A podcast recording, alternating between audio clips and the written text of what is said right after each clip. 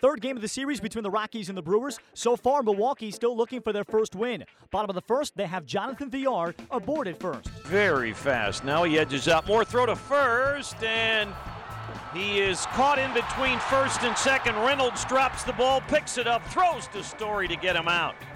1 1 pitch. And looped into right. Carlos Gonzalez coming on, makes a catch. Here comes a tag and the throw home, and he is. He finally got tagged and he is out. He slid away from Tony Wolters, who didn't put the tag on him and had to run him down. 3 1. This hit pretty well to right field. Cargo going back, but he'll run out of room. It is gone. Eric Thames gets his first home run as a Brewer.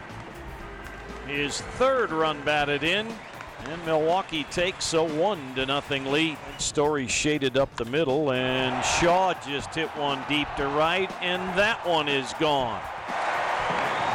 Well, for David Stearns, two guys that he picked up in the offseason, Eric Thames and Travis Shaw, have had quite a start.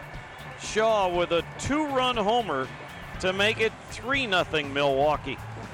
Runner goes 3 2, is hit pretty well to right. Cargo watches it go. He had an idea he wasn't going to get it and hoped to decoy Aguilar, but it's out of here.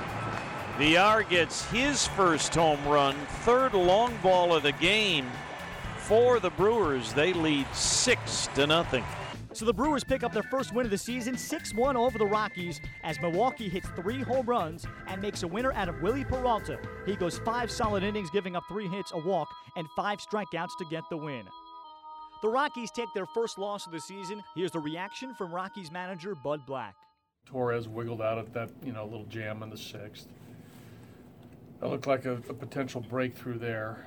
Uh, with you know, Cargo hit a bullet and somehow uh, Thames made the play, but it was more about their pitching, and we just couldn't solve it.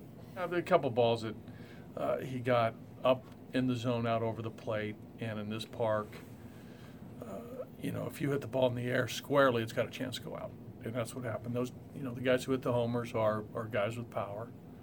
Uh, you know, Thames and Shaw, and those balls were both sort of middle in, uh, up, and they got it airborne, and you know that was his downfall. Then they, you know, they nicked him for the fourth run, but it was more a combination of, you know, the long ball that you know gave them the runs and, and their pitching.